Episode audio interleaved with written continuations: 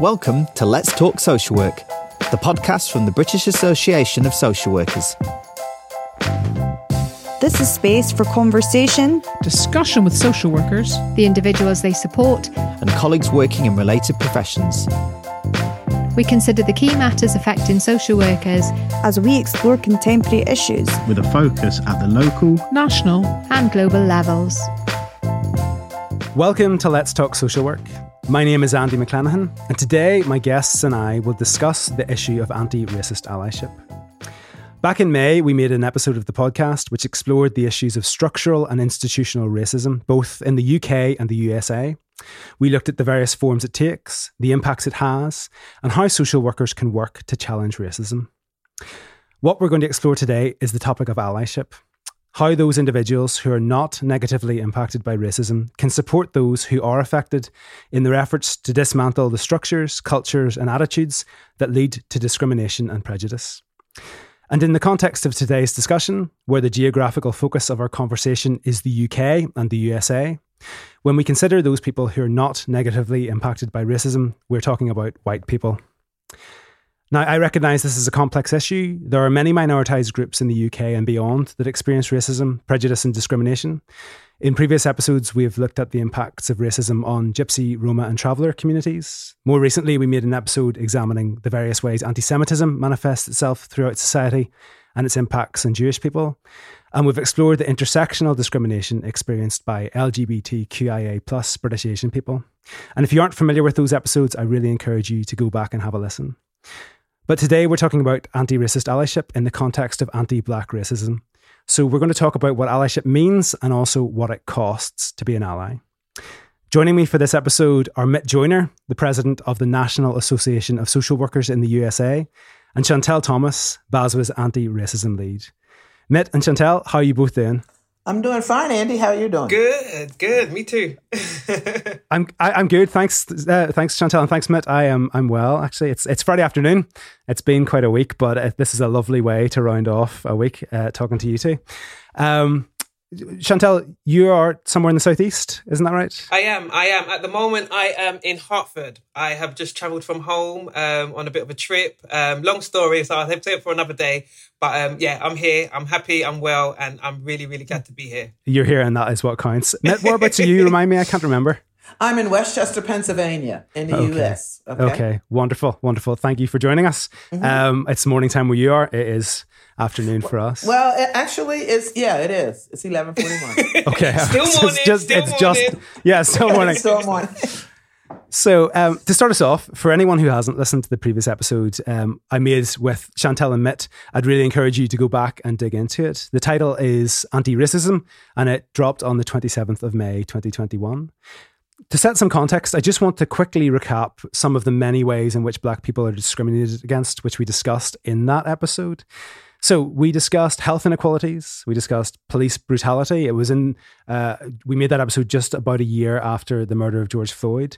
We looked at bias in the criminal justice system. We looked at stop and search um, from a UK perspective. Um, we highlighted lower rates of life expectancy um, and higher rates of infant mortality among African American communities and high rates of poverty amongst Black British communities. And that was just a few of the issues we discussed. It was a long episode and we didn't cover everything we wanted to. So we discussed structural factors that contribute to disadvantage and discrimination. Now, the first question I want to ask both of you is whether it's correct to consider these factors to be the product of white supremacy. You know, I, I am, it's really important to understand labels and the meaning behind labels because far too often when we say white supremacist, people tend to say, I don't have a robe, a, a white robe, and I don't go out hunting black people. And so I'm not a white supremacist. So what we have to really do is think of what is the definition of racist. First off, being a racist is not a diagnosis that you have and you for forever have. It's something that you can actively work on. But an act, and we'll get into that when we talk about allyship, but when you work on it, you have to look at institutionalized racism those things that occur that you're not even aware of. So, what are some of the institutional things that happen that you're not even aware of, but that you benefit from? And so um, I think that that is what I like to break down when I'm talking with a group of people, and that, you know, when they say, "Oh, well, I'm I, I'm I'm I'm not a racist." Um, no, but what are the things that you totally ignore? That's right. Right. Um, and and right now in the states, we're going with voting rights, and and people are gerrymandering, and they're taking the voting ballot from brown and black communities, you know, and saying that they can't have water if they stand in line. There's not as many places of mm. access. I don't care who you are. You, if you see that and you know that and you participate and you don't speak up, that is what we call racism. And I would just also say as well, you know, white supremacy, a quite simple definition of white supremacy is a system of exploitation um, that maintains the wealth, power, and white privilege.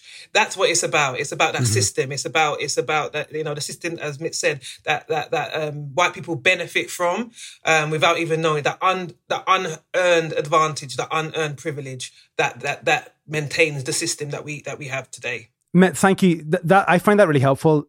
The notion that you're explaining, you can be racist, but the, if you're racist, you can work on it. Um, I think something that really makes people unwilling to engage in these discussions is if they have had attitudes that they know now to be racist, that they fear they will be branded racist and can't get away from that, uh, and that can be disempowering um, and and and make people switch off. And I think that's really helpful perspective to give that it, this is you can have um, prejudices and you can work against work those against it, prejudices. yeah. I think it was Maya Angelou actually that that that said, you know, um, you you you did what you knew then, but once you know differently, you then need to change. Do you see what I mean? So don't basically Right. don't feel guilty about what you didn't know and how you acted beforehand. Once you know, once you know your, your you know your Right. beliefs are racist, or once you know you know that you are being prejudiced against a particular group, you know, and you you actively work to change, you know, don't worry about don't worry about what you used to do. You know, I think it's that it's that it's it's that it's that that paralyzes people when they then become guilty and and and start to get kind of um, bogged down with with that guilt. That's not helpful for anybody.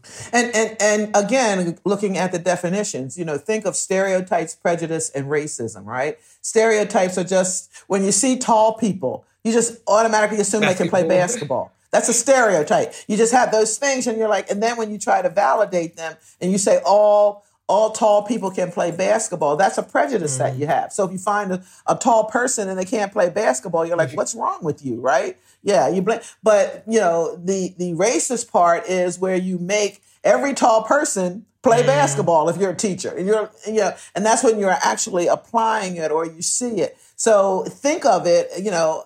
I always say everybody has stereotypes. Everybody has prejudice. I mean, you know, everybody has that. But when you know that it's within, what do you do about it? You have to be right? conscious of it, Uh, don't that's- you? that's- You have to you work have to be on that. conscious. Yeah, it's Yeah, about yeah. that consciousness Yeah. um, that helps you then Yeah. to work on it before you act on it. You know, particularly if Yeah, you have that power to to to then you know uh, enforce or Right.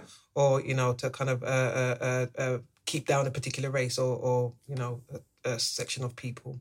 Yeah, and so when you when you and, and I would like to add, so when we get into the structural part, like if you are a teacher and all of your pictures that you put on the wall represents one group, that's a form of mm. racism, right? Because you can look down at your students and see, so the students aren't empowered by what they see, right? So if someone says, and, and look at the book reports that you ask for, if it's if it's totally validating the, the dominant group, you don't allow any other groups to learn about themselves. And and that's why we have to break down those Mm. I was going to say that as well right? because when we talk about the dominant group, people just accept whiteness as the as, as a dominant group. Mm-hmm. We need to challenge that as well because that is again is has been created in order to keep people apart and to segregate and everything else. You know, whiteness is a is a racial identity created by the upper class colonialists. You know, to distinguish themselves um, um, from from the servants and the slaves, and that's what that, that's what um, was a guarantee against slaveness. Whiteness was, was a guarantee against, I mean, slaveness, you know, against enslavement. Um, so yeah, it, it's about, you know, not just accepting that, yes, uh, um, you know, white is, is a dominant, but also challenging that that is a part of anti-racism. And that is the part that we need to really get more focused on as well. Not just accepting, not just acceptance. When you're talking about the book reports, um, I mean, something we've talked about a lot on the podcast is decolonizing education uh, curriculums, uh, and not just in social Right. work. I think it needs, you know, across um, primary school Right. education, secondary school education, across um, university level education. Just, I, I found a, a quote, and you may be familiar with this. I find this helpful in terms of helping me to understand what white supremacy means, and this sums up a lot of what's been talked about. But it's a quote from an academic called Frances Lee Ansley. And the quote begins By white supremacy, I do not mean to allude only to the self conscious racism of white supremacist hate groups. I refer instead to a political, economic, and cultural system in which whites overwhelmingly control power and material resources. Conscious and unconscious ideas of white superiority and entitlement are widespread, and relations of white dominance and non white subordination are daily reenacted across a broad array of institutions and social settings. I mean, I don't know very much about US culture in terms of, I, I haven't lived in the States, but from living in the UK and Ireland, that definition seems to be pretty yes. accurate from, from my perception. Yes, right now in the US, we're having a, a battle over what they say critical race theory. And, um, so people aren't defining what critical race theory is. It's it's never ever been taught in elementary or pre-K or any of the. But what it is allowing people to do is to censor the library, right? Um, so you have a group of people that will say this book makes the dominant group or or whites white young kids feel bad. If you talk about Native Americans and how they were here and how um, you know the british you know people came over from england and they they pushed them back on reservations. Because that makes white people feel bad you can't talk about the trail of tears anymore. Well that's just history, exactly. right? You know, really and truly, what I argue when I go to these meetings is critical race theory really is American mm-hmm. history because it's cleansed to make sure it validates uh, white mm-hmm. Americans, right? And and we do know if you go back and you really study your history, all the groups made major exactly. contributions here in the United States. But when you get into censorship, when you have a group of people determining what the books can be in your library, we are on a path tra- it's it's it's tra- the problem. trajectory yeah. is downward. And I, right? I think there was yeah. a conservative politician here that was trying to do the same thing. Actually, you know, it's not it's not it's not um, forbidden in our schools yet, but you know, it seems to be that's the way we're going. Mm-hmm. You know, um, you know that, that, you could be arrested for mm-hmm. talking about white privilege or, or whiteness and and and um, um yes. and, and, and, issues of sorts. You know, talking about a critical race theory, as you said. You know, mm-hmm. we need to understand. Everybody needs to understand. You know, um, um, um whiteness and you know and, and about race. Otherwise, how do we ever move on?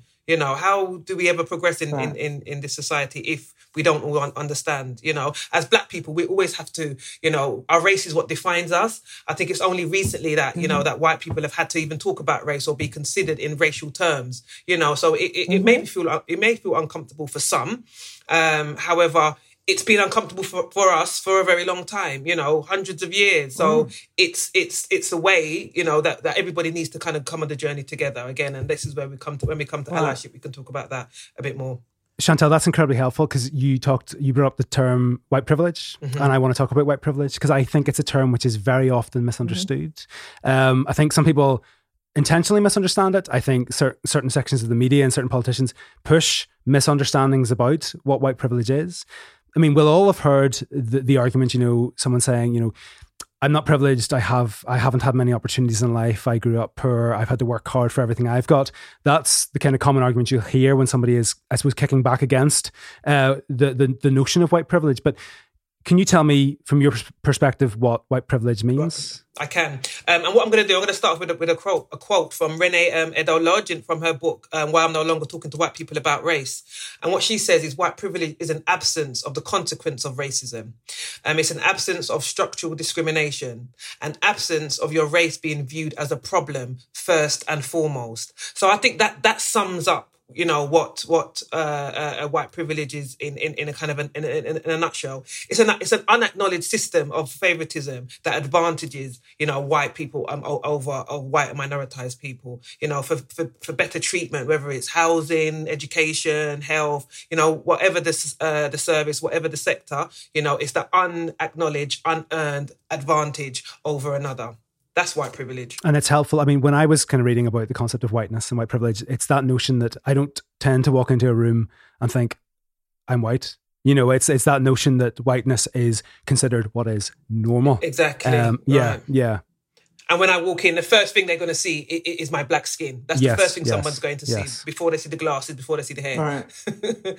you know, um, that's the first thing, and that's what they're going to judge me on. Whatever, whatever preconceived ideas they have of black people, that's the first thing that's going to come to their fore. And, and a, a simple thing, a little test to do with yourself is, you know, would I want to be, um, would I want to be wealthy? People say yes.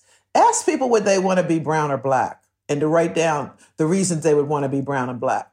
Just uh, it's a great exercise to do, even with yourself.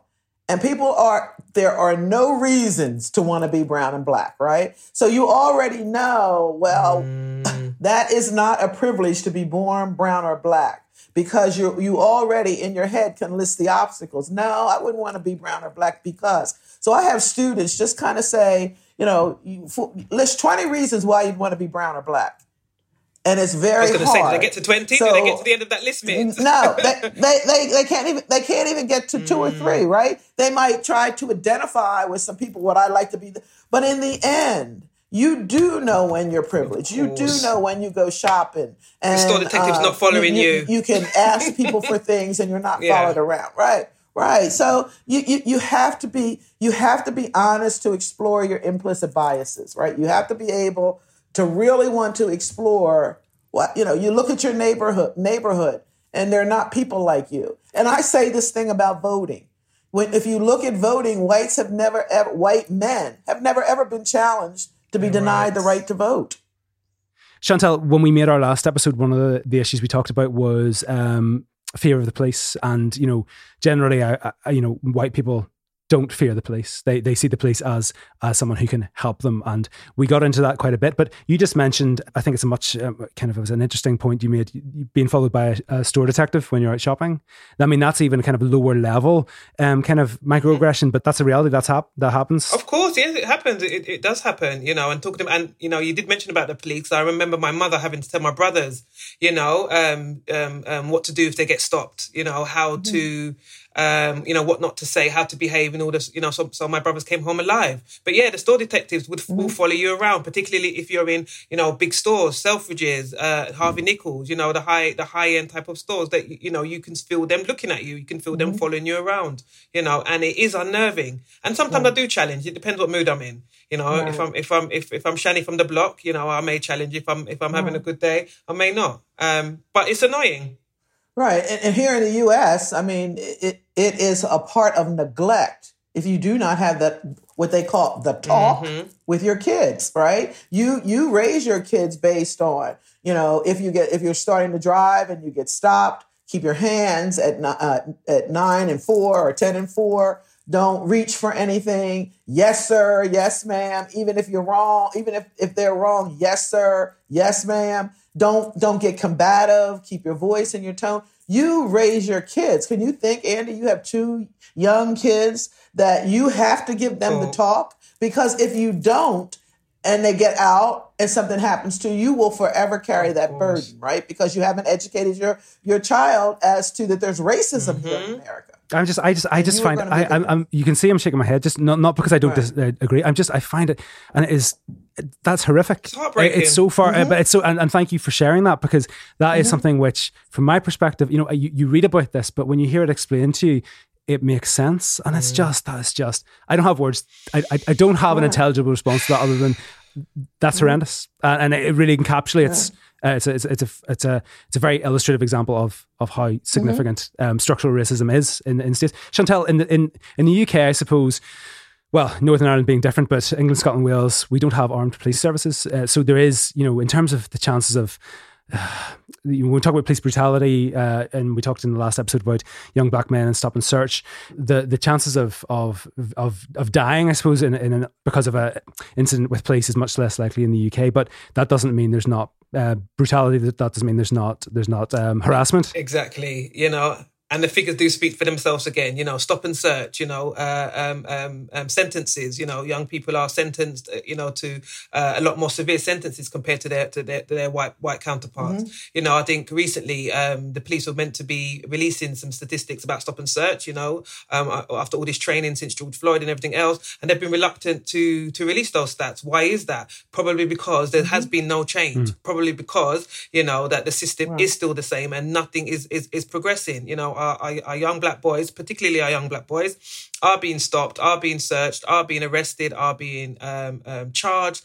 are given uh, stiffer sentences um, at a much more significant and disproportionate rate compared to their white counterparts. Why is that? Structural yeah. racism, institutional racism is the only uh, reasonable cause for that.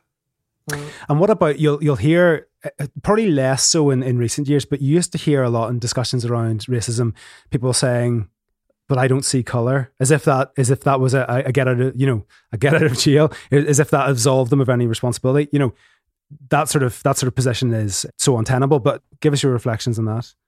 So, so I always say it's ridiculous because people say I don't see I don't see color. Now, you there's no way that you can look at me and not see my color. So what you are trying to say is you don't validate my That's color. right. Mm. You don't even appreciate my lived experience. Um, there, and when people say, I, you know, I don't care if people are purple, green. There are no purple, green, or blue people. We know that, right? So, so let's deal with the reality. And so when I walk into a classroom at my university and people don't say, oh, well, I have a black professor. I, I just ha- I don't see her color.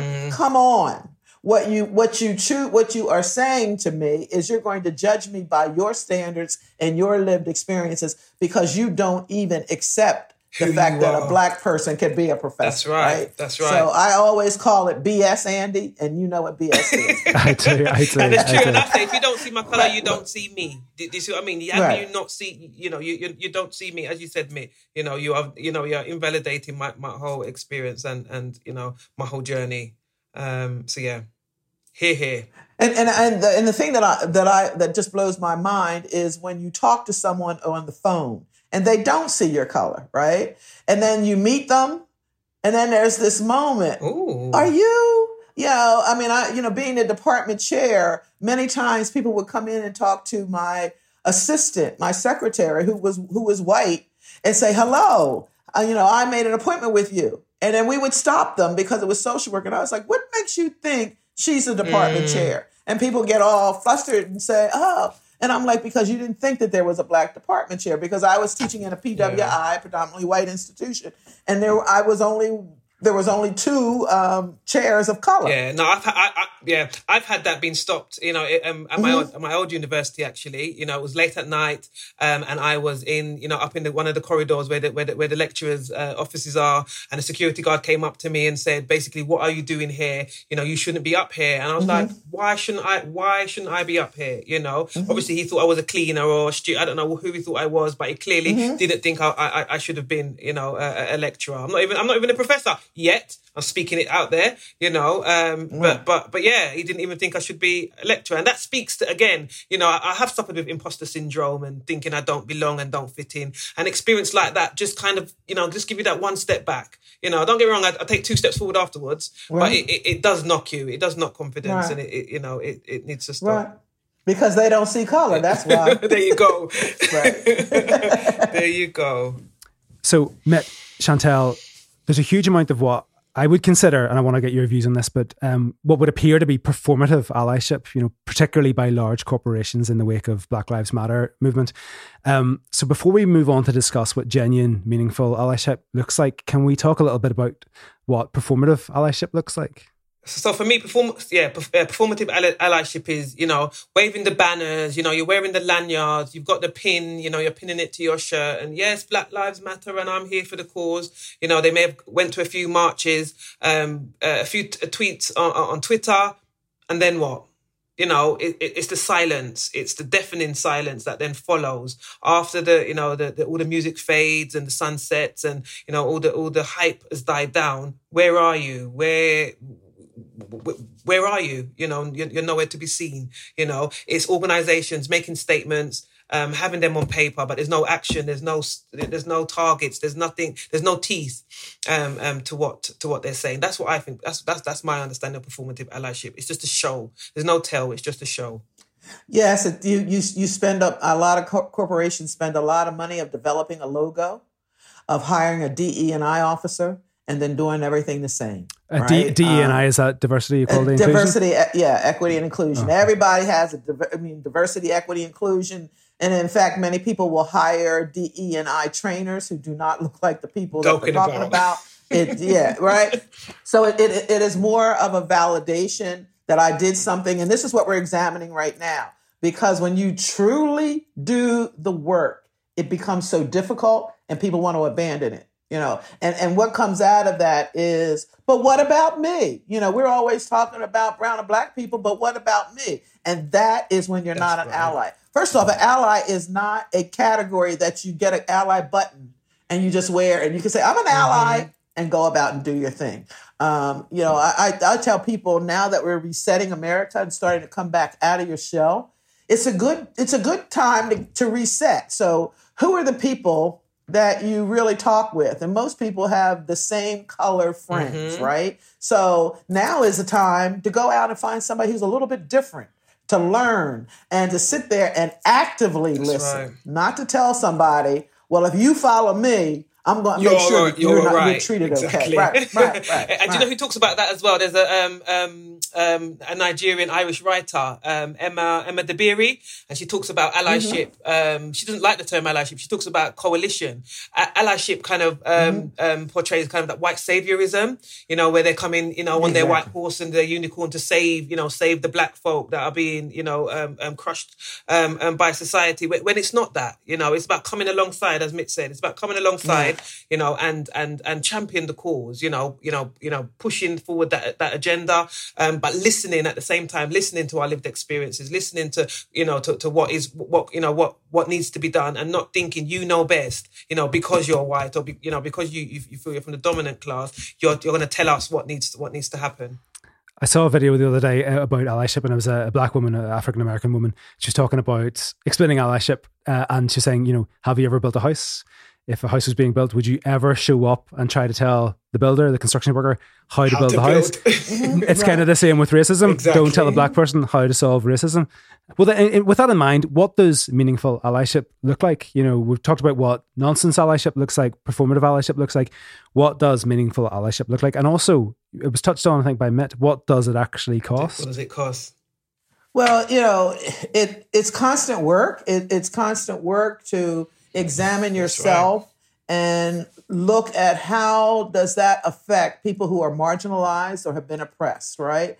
Um, and it's doing the work, and the reason why allyship, it's not a ship of people, it's not a club you join. Crew. let's It's a call crew, my yeah? called a Yeah, crew. let's- it, it is, it is, you know, a, a real ally is when you're the only one and people are because that's where the dis- that's where the real discussion let's be honest the real discussions occur when i'm out of the room mm-hmm. right? Oh what does she want? Well you know why they're constantly asking for stuff. And it takes that ally to be able to speak up and turn and say what are you talking about? Mm-hmm. You know to, to challenge yourselves and others in your own like group That's and right. that is very difficult to do, right? Uh, because most people, when when you're there with brown and black people, oh, I'm an ally and I'm going to sit, learn, and listen, right? But but then where do you take that? And and so when you go back to your company and you're sitting there with your bosses, if you're a, a vice president, and you're sitting there and you're talking about, I, I always say this when it talks about how to keep people out is they have to have experience. What's experience, right? So I challenge people to say, how will, before you hire a person, ask yourself, how will this person that is coming into the workforce uplift our our whole uh, Company, organization? right. You know, if we have, if, if yeah, if if we don't have any Latino people, if we if a Latino person may not have 30 years experience, but if we need a Latino person to come to the table so that we can uh, begin to dismantle all of these things that we have, then maybe we need to hire that person. So, uh, you know, being an ally is when you're out there amongst your own groups, speaking up with authority, and even sometimes without your vote. Like, I can't vote for that.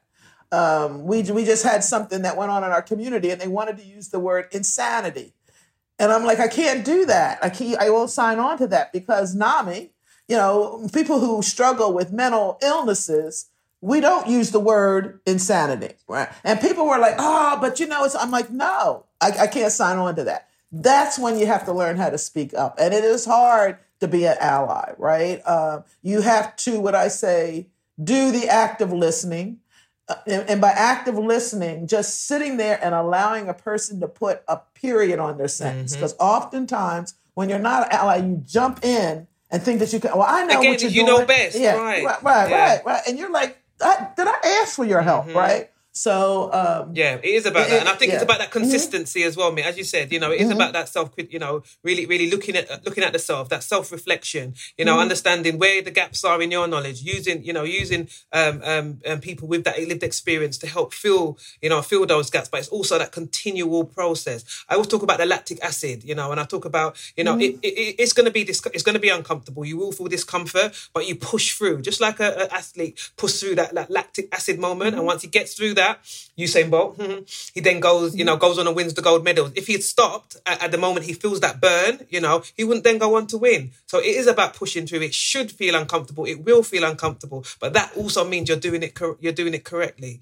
You know, it's, we don't need saviors. It's about coming alongside. You know, listening, helping. You know, thinking, feeling, uh, uh, uh, understanding your own privilege. You know, and understanding. You know what needs to be done in order to to, to, to progress the movement. Chantel, I was telling Andy at, at the very beginning that what is bothering ma- me now about social work is it says, oh, we got to put a DE, diversity, equity, and inclusion lens on everything. And we're going to have a new anti racist statement. But the whole basis of social work, with the blood in your vein of being a social worker, means that you have been doing this, 100%, right? hun- social justice. Right. This is our foundation. This is our foundation. If you don't do it, then you haven't been practicing social work, honestly, right? You know. honestly. But I think because it, because racism or anti-racism isn't explicit, you know, you, you, you we, we do say anti-oppressive, anti-discriminatory, and what Mm. happens then is all the other protective characteristics are looked upon, and race is pushed way to the bottom. You know, so this is what's now this is what's right. happening. But you're right. If you're a social worker, how can you not? How, how do you think this is something new? This is this should be something you should be doing anyway, regardless. Point blank. Period. Can I ask a question? This kind of comes down to intersectionality. Um, so you're both black women. Um, if you think of misogyny and sexism um, throughout society, and obviously with high profile cases such as the murder of Sarah Everard, in UK at least, there is more of a focus than there's previously been in terms of misogyny and sexism. So if you, um, as a woman, are struggling against misogyny and sexism, and you're also struggling against racism, if you are looking to address sexism within your own community, are you given a hearing or is that seen as a distraction from a, a, a more important, in inverted commas, issue, which is racism? How do those two issues intersect? Do you know what it is? It's it's, it's difficult because because the, the you know racism, sexism, they, they they have a profound effect, you know, on, on an individual. You know, they they are the two they are two very dominant you know characteristics, and you know a woman, a black woman, will be discriminated for, both things. You know, so even just looking at uh, uh, um, the stats within social work, you know, um, a white male is six times more likely to be a senior manager, you know, than than a than a, than a black female. Um, I think it's really important that we understand each of the different uh, uh, uh, protective characteristics, but also how they're combined, and then that is a, you know is a is a is a double whammy, so to speak. You know, um, um, um, in in order you know for them to, to progress and, and to and to continue. And so when you look at intersectionality, you have to look at what overlaps, right? Uh, and race is one that always overlaps all of them, right? Uh, I am I identify first as an African American, and then I identify as a woman. I don't identify as a woman who's African American. Um, so you know, I always say, how do you identify? And most white women identify as a woman right right so what are the what are the commonalities and we're looking at that now in the US as reproductive rights are under attack and so I can I can help people understand but what the work that I have to do um, the energy that I have to use is how to alleviate racism in my lifetime you know because I, I I'm going to tell you if I can alleviate racism I'll alleviate sexism, classism, uh, all ageism, and all that because the ISM or the IST is how to treat everyone with it with equity, right? Um, no matter what it is. But the very fact that transgendered women here die in the United States or are murdered higher than any other group, why? It, it- it's, it's because they're transgender, but it's also because they're black, right? Or, or you'd have that same statistic with across all transgender groups. Yeah, race race does seem yeah, race is the key. You know, Mm-hmm. race is is as you said, you know, it is w- what people see first before they see gender Mm-hmm. or anything else. Um, so yeah, I do agree with that. And, and, and here, and, and just say, here in the United States, our, you know, we have extremists and then we have progressives and then we have moderates. moderate white women tend to really kind of they're, they're fearful of what's going to happen to me right their whole brain is set on um, wow my husband takes care of me they're still on that classism mm. mode so they will always try to keep race because wow my kids are white so i have to make sure that my kids have that upper leverage, right? So when it comes time to talking about what I talked about earlier, I don't want my white kids to feel bad when they're studying history. Versus, I want my white kids to know about all the truth so that they don't repeat the That's same right. mistakes. That's right. You know, it is about dismantling systems. You know, we do need to mm-hmm. understand and educate and know know what our history is. It's not black history; it's all of mm-hmm. our history, and it's important that all our children right. um, um, do learn um, so they can understand. Can I can I recap just a little bit then? So we talked about uh, mm-hmm. understand your privilege, uh, listen and do your homework, speak up, don't speak over, and I, I, really liked what you said, uh, Mit, about allowing someone to finish their sentence, let them put the full stop, the period on the sentence. Now, there was one point actually before we move on, because I was going to move on, but the it was something that you had said, Chantel, about learning from other people's lived experiences. That's not the same as going up to any black person and saying, tell me about hey. tell me how to be an ally you know this is your responsibility to help me uh, that's entirely the wrong approach isn't it yeah that is the wrong approach. There's lots of mm-hmm. books you can read. There's mm-hmm. fictional, you know, books, and that's the thing. You know, right. a black person's experience isn't just lived through, you know, the, their their interactions with whiteness. You know, we are normal people with normal, regular, you know, uh, ways of being as well. So you can read, you know, uh, uh, fiction, non-fiction. You know, you can read just stories about how, you know, how how black people and how you know cultural and you know the different ways we we we relate to each other.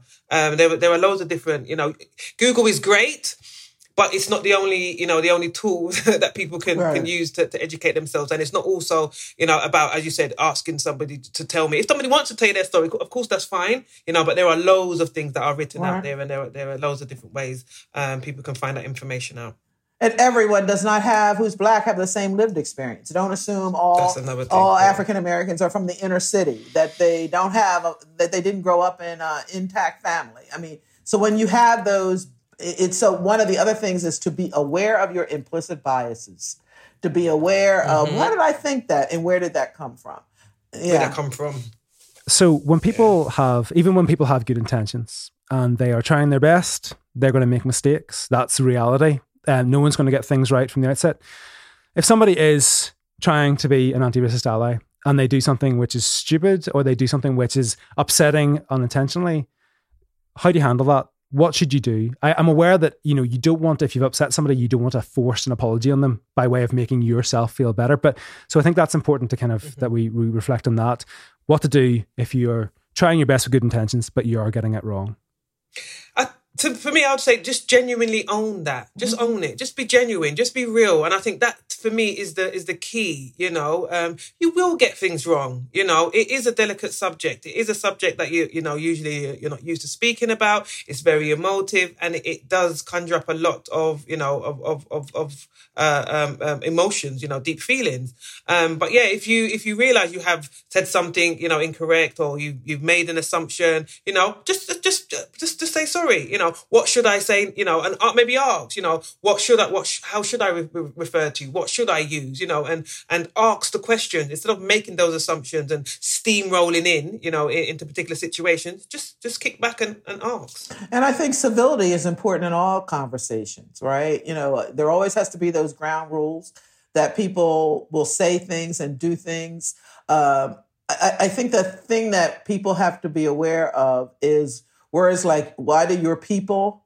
Those things, there's certain hot buttons that just trigger people. Mm. Like, your people, what are you talking about? Who's you know, people? who people are you talking about? And to be able to apologize or to even say, if I use a language, you know, I, am nervous. If I please stop me and please tell, tell me, me. Exactly. right? Yeah, please tell. Exactly. But then it's not to. And I always say, here's our Karen moments when people start crying. Right now, mm-hmm. I I'm just mm-hmm. like, oh my God, don't cry because now you know, now I got to come and make you feel good, right? Um, learn to sit and settle. And also learn to, to say that if Shantae says something, Shantae, what I thought I heard you say, was that correct? Was right, that correct? Right, right. Was that correct? But even even yeah. in that, there's a conscious. You're having to, you know, give up some power to somebody else. You having to say, I don't know what I'm talking about here. This mm-hmm. is your experience. You know what you're talking mm-hmm. about. So even in doing that, there is a sacrifice. And I suppose if someone is incapable of making that sacrifice, they are, mm-hmm. pardon me, they're not going to be much of an ally. And, and exactly, and why? wh- Right. What's wrong with being vulnerable? Why? Right. What, what? What is so difficult in that for somebody? That's the part that I, yeah, I I don't understand. You know, every you you you- you don't know everything. You you shouldn't know everything. So why is it so difficult for you to just, you know?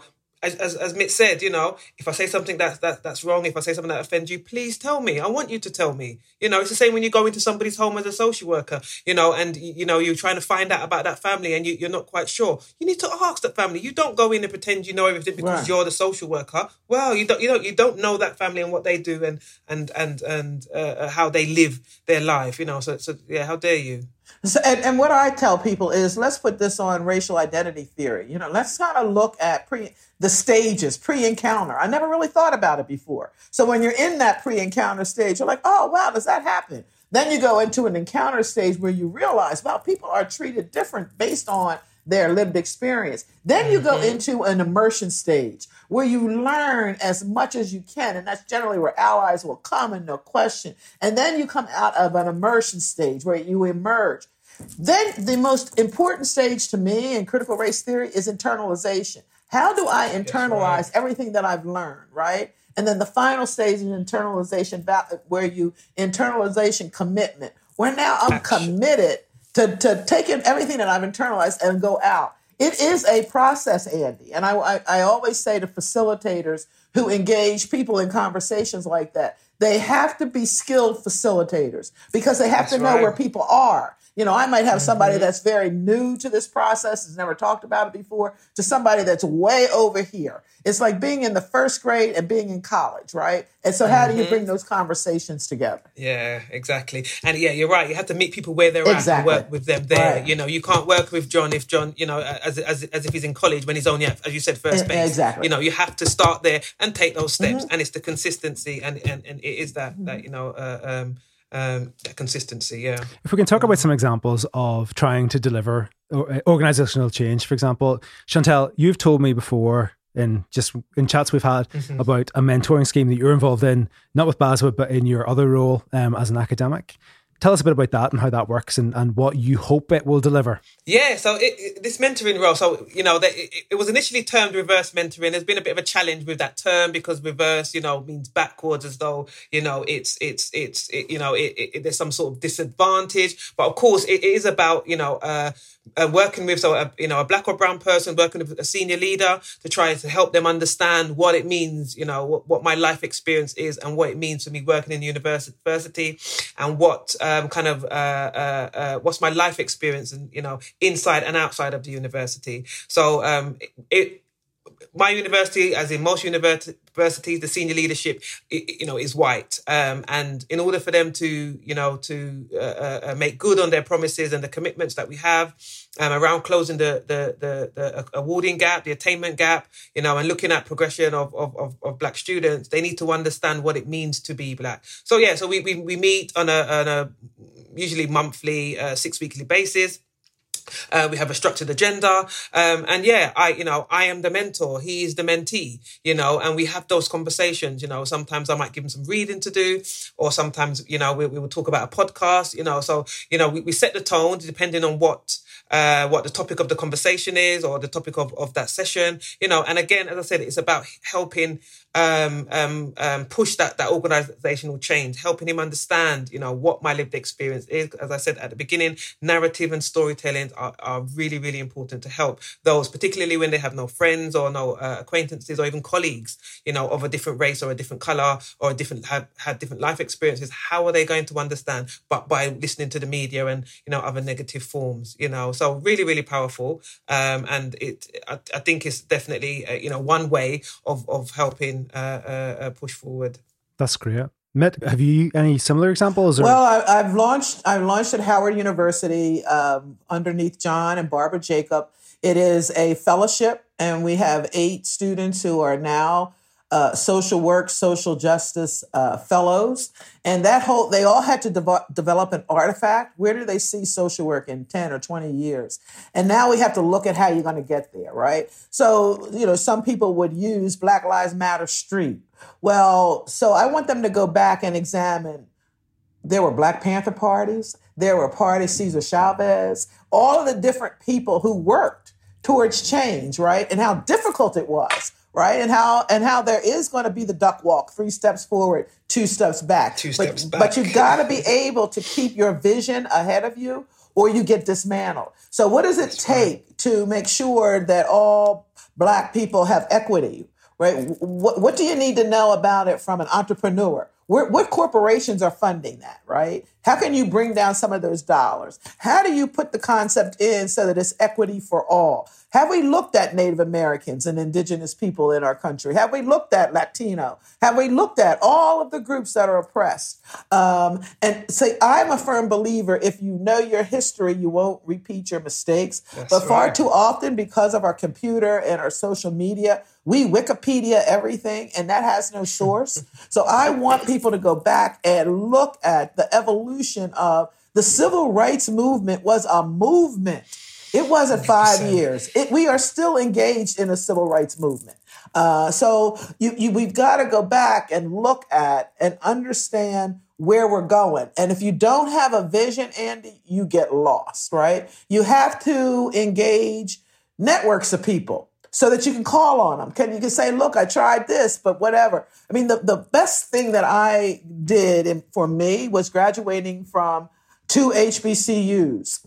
Not so much, I mean, yeah, the education was great, but I have colleagues who are in medicine who are that I can call on and who can tell me what's happening in your field. Am I wrong? Right? Because sometimes that imposter syndrome that you you talked about, Chantel, sometimes you're mm-hmm. like, whoa, am I too far? Is it me?